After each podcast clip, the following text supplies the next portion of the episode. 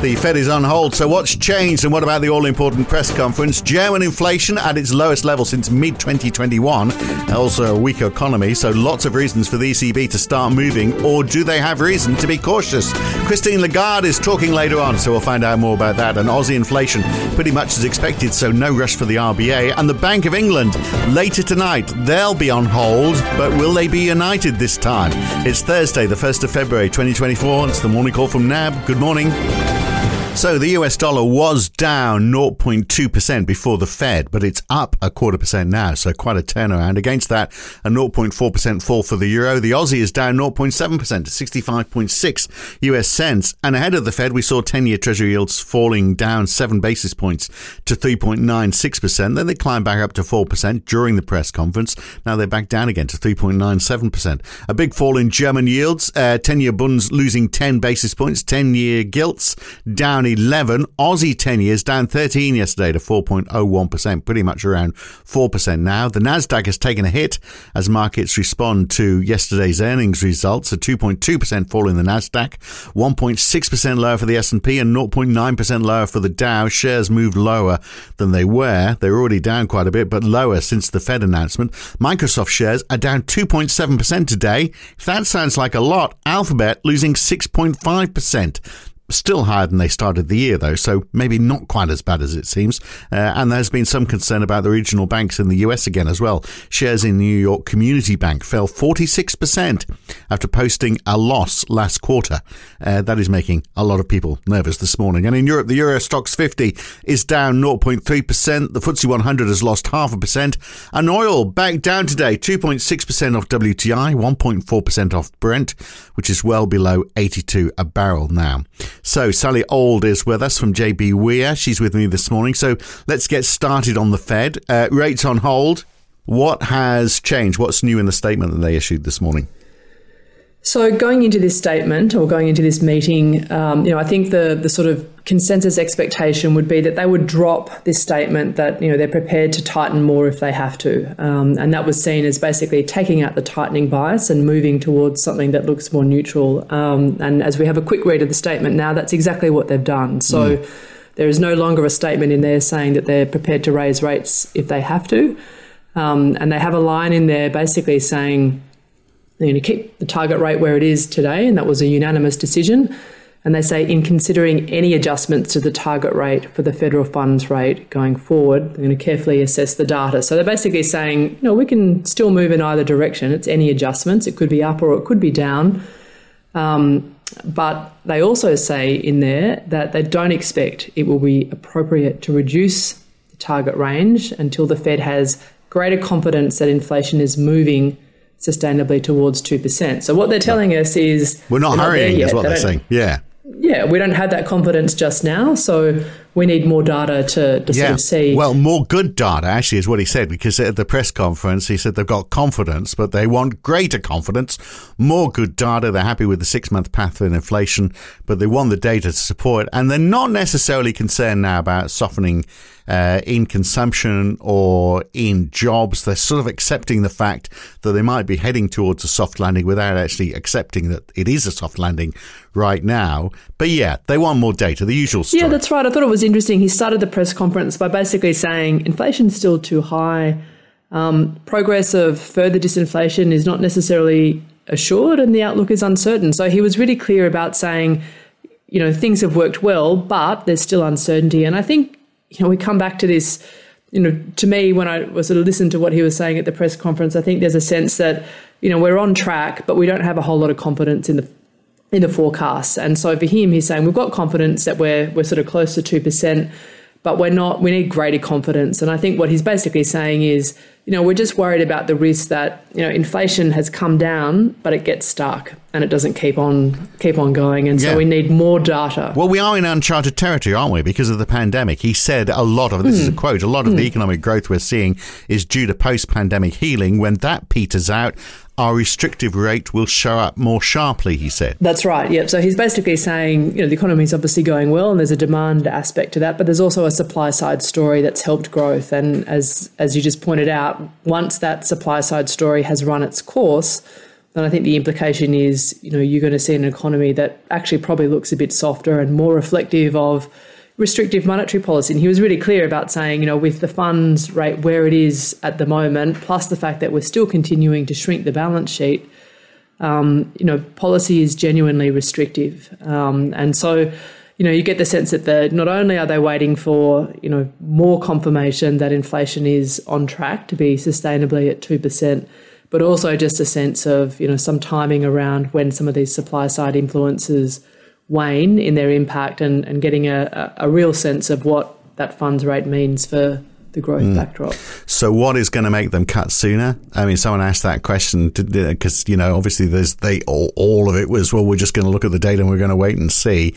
But he did say, look, if we saw an unexpected uh, cut in the labour market, uh, that, that might weigh on us making a decision to cut sooner. That was an example. Yeah, that's right. So, uh, you know, I think they, they get a couple more inflation numbers before the FOMC meeting in March. Um, and obviously, the labour market number is going to be pretty key. So, it is possible. I mean, the door is a little bit ajar to, to a March rate cut. But, you know, also at the press conference, he did pretty explicitly say we don't think it's likely we're going to be ready to, to cut in March. So, mm. um, you know, that, that does put the, the focus on May or possibly June. Um, but it sounds like they're going to be patient. And, you know, he, he was really clear in saying, you know, it's all about risk management. We're trying to manage two risks. One is that we cut too early and, and get ahead of ourselves and inflation doesn't end up where we want it to be on a sustainable basis or we leave it too late to cut and the economy has actually slowed much more than we thought and we're possibly looking at inflation undershooting on the downside. And so they're trying to manage those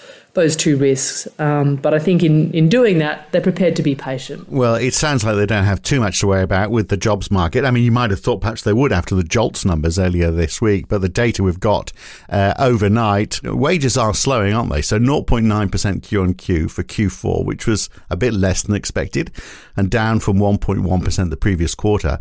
But I mean, it's slow going, isn't it? So the 12 month number, the annual number, has gone from 5.1% uh, down to 4.2% in a year. So it's taking a while to come mm, down. That's right. And look, wages are one of those indicators that, that do move slowly. So, um, but I, I, still think, you know, for, for the Fed officials and, and for those out there forecasting a, a cut in March, um, you know, this this number is is probably reasonably supportive. So you know, you could take that quarterly number, which was the lowest one since late 2021, and say, look, it's annualizing, you know, somewhere between three and a half and four percent, which is broadly where, you know, I think the Fed would want to see uh, wages growth in order to be consistent that it's uh, comfortable that it's consistent with that two percent inflation target. So, um, you know, definitely progress there still very high, isn't it, compared to where we were before the pandemic? I mean, just before the pandemic, it was uh, down at 3.8%. Now, actually, that was the highest level since 2008. So this is unusually high now.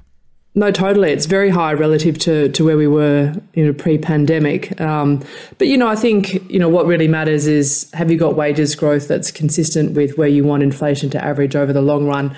Um, and in the low fours, the answer to that is probably not. And I think the Fed would be more comfortable if that number had a, a three in front of it. So, you know, we are making progress there. But then I think also you know, other measures of the labour market, and we'll obviously get an update on, on the labour market on Friday night, our time, you know, that they're still telling you that the labour market seems reasonably tight. So I think definitely encouraging, but, you know, you'd still be wanting to see a bit more before, I think, declaring victory on wages. So, what do we do about that ADP employment report? Do we just ignore it? Mm. I mean, it, it said.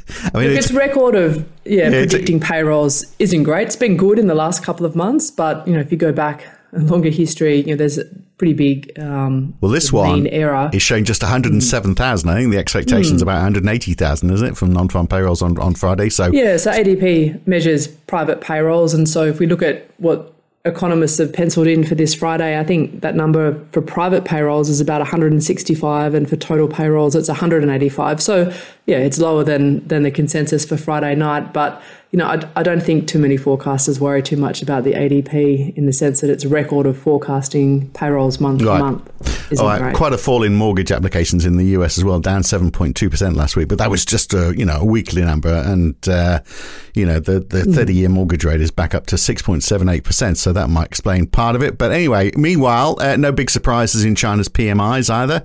Perhaps we'll just skip over those 49.2 for manufacturing, 50.7 for non manufacturing yesterday. Uh, Australia's mm-hmm. inflation, pretty much as expected, wasn't it? The, the core trim measure, 4.2% year on year, just as NAB predict, predicted, a, a, bit below the consensus and below the RBA's forecast, mm. which uh, in the monetary policy statement was uh, four and a half percent. Yeah, that's right. So you know that that's a reasonably stale forecast. They would have had a, I guess, what you would call a an updated now now cast, having used some of those monthly numbers. But yes, relative to where they thought they would be in November, this is definitely a better outcome. And you know, remember with the RBA, it's been this sort of situation where they've had no tolerance for upside surprises. You know, because they've got this very drawn out return of inflation to targets, taking longer than it is in some other countries, um, you know, on their last set of forecasts, they're only just back in the target band by the end of 2025. So this number, it's a better starting point for the new set of forecasts that we'll get next Tuesday. Um, and it gives them just a touch more breathing space on the inflation front. And I think if you recall back to no- November and we look at the assumptions that went into crafting those forecasts, remember that there were basically a, a sort of another 15 basis points of hikes that were assumed um, on the cash rate to get the sort of forecast that they had. And I think what this number does is sort of say, look, you know, basically takes out the case for any near-term rate hike um, from the RBA. And the question really now turns to, you know, how quickly can these can these guys cut? Um, and I think what you're seeing in these inflation numbers is a couple of quite distinct dynamics. You've got falling good, goods prices, which you know really has been a global story, and we saw that goods deflation in, in many other countries in the fourth quarter, and we've seen it in our numbers as well for the fourth quarter. Um, and government subsidies really helping just to contain inflation. So, for example, if we look at rents, um, if we took away those government subsidies just for rents, that would have added back one tenth uh, of a percent to both uh, inflation headline and core. So, looking forward, you know, I think there's a sense that these subsidies will eventually roll off. They're not there uh, forever.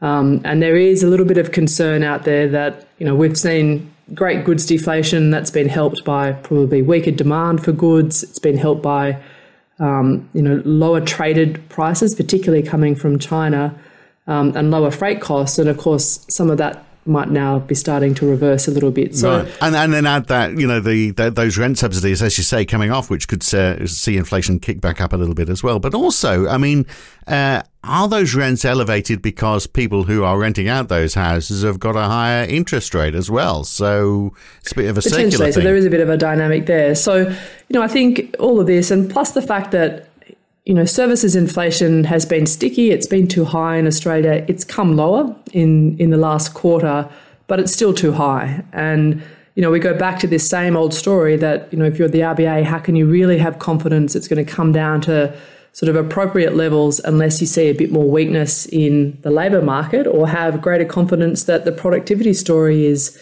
is changing meaningfully, and I just don't think we're there yeah. on on that yet. Well, is this so, oversimplifying? Is this oversimplifying it? We've got a headline rate of inflation of four point one percent. The UK's at four. The US is I think three point four. The EU's three point four. The ones start with four. We're sort of assuming they're holding. The ones with a three, we're thinking are going to start cutting. Is that oversimplifying it a bit? No, I think that's you know that's that's a fair way to to sort of start the analysis. Um, but I just think here in Australia, you know, there's probably still enough discomfort within the RBA that we're not quite there on the services inflation story to keep them watchful and, and probably, you know, for them to be one of the, the central banks that doesn't execute a meaningfully dovish pivot, um, you know, to start 2024? Well, look, I mean, Europe obviously has an economic slowdown as well to contend with. So German inflation yesterday, the headline rate fell year on year from 3.7% down to 2.9% in January. You'd say that's good. The harmonized inflation rate uh, for the month saw prices actually fall 0.2%, real deflation. Uh, and retail sales in December for the month down 1.6%. So a downturn happening as well. So you look at that and you think, well, how long can the ECB ECB sit and watch that happen? Uh, inflation seems, seems to be beaten. The economy is hurting. You would have thought, get on with it. yeah, that's right. So Germany is interesting in the sense that you know, yes, we got those softer inflation numbers, um, and you know, we've had GDP numbers that basically tell us that the German economy, you know, effectively stagnated in the back half of last year. The retail numbers were weak, as you said, for um, December, but it's a bit like Australia. You know, they are also struggling with sort of new seasonal patterns in consumption. And so I think some people are saying, look, let's just hold off on reading too much into that until we see what happens in January. And the other data we got last night in Germany was the labour market numbers for January, and they were actually pretty good. So, quite remarkable given that we know the economy pretty much didn't grow for the last six months. Um, and I guess this is this sort of combination of you know, mixed messages that the ECB is dealing with, where you've had this sort of persistent softness in growth, you've had stronger wages growth than is probably consistent with their inflation ambitions, um, and sort of mixed reports on activity data, where labour market have been good, retail has been way, weak, PMIs have generally been pretty soft, but have just started to pick up a little bit in the last month or two. So, I guess from their perspective you know, this for them is is probably the first time they've been really challenged on the inflation target since the ECB came into being as an institution. And so, you know, I think everything we've heard from them in the last week suggests, you know, until they get some broader comfort on that wage number, and wage metrics, they're going to hold off from you know cutting rates. Well, we'll see, won't we? Christine Lagarde is talking tomorrow, and of course she has uh, been saying no cuts till the middle of the year. So, but we have been hearing other people in the ECB saying, well, you know, maybe a bit sooner than that. So, it'll be interesting to see whether she has changed their tune. Uh, it's perhaps a little more nuanced for the Bank of England, isn't it? They meet later, 11 p.m. Australian Eastern Time, five and a quarter percent currently. Last time they held, but three out of nine voted for a hike. That's quite a few. So uh, if they all agree to a hold this time, I mean, that is a signal in itself, isn't it? If they all agree that they want to keep things where Absolutely. they are. Absolutely. So, yes, as you said, you know, there were three who were definitely keen to, to hike um, at the end of last year. And the issue really in the UK has been just the inflation story. Um, and those numbers have come in quite a bit better than the, the Bank of England expected. So, um, you know that that will give them, I think, confidence that they're on the right track. Um, but interestingly, in the UK, you know, the data of late that we've had so far this year sort of tell us that the economy is looking maybe a touch better than it was um, in the last six months of 2023. So the growth dynamics look a bit more favourable, but also so do the inflation dynamics. Um, and so that probably tells you, you know, especially because inflation still is, you know, very high relative to the Bank of England's target, that you know, yes, this sort of desire to to necessarily want to hike rates might have dissipated over the over the UK winter or the Australian summer, but again, maybe a bit similar to the RBA, not quite ready to fully embrace a dovish outlook.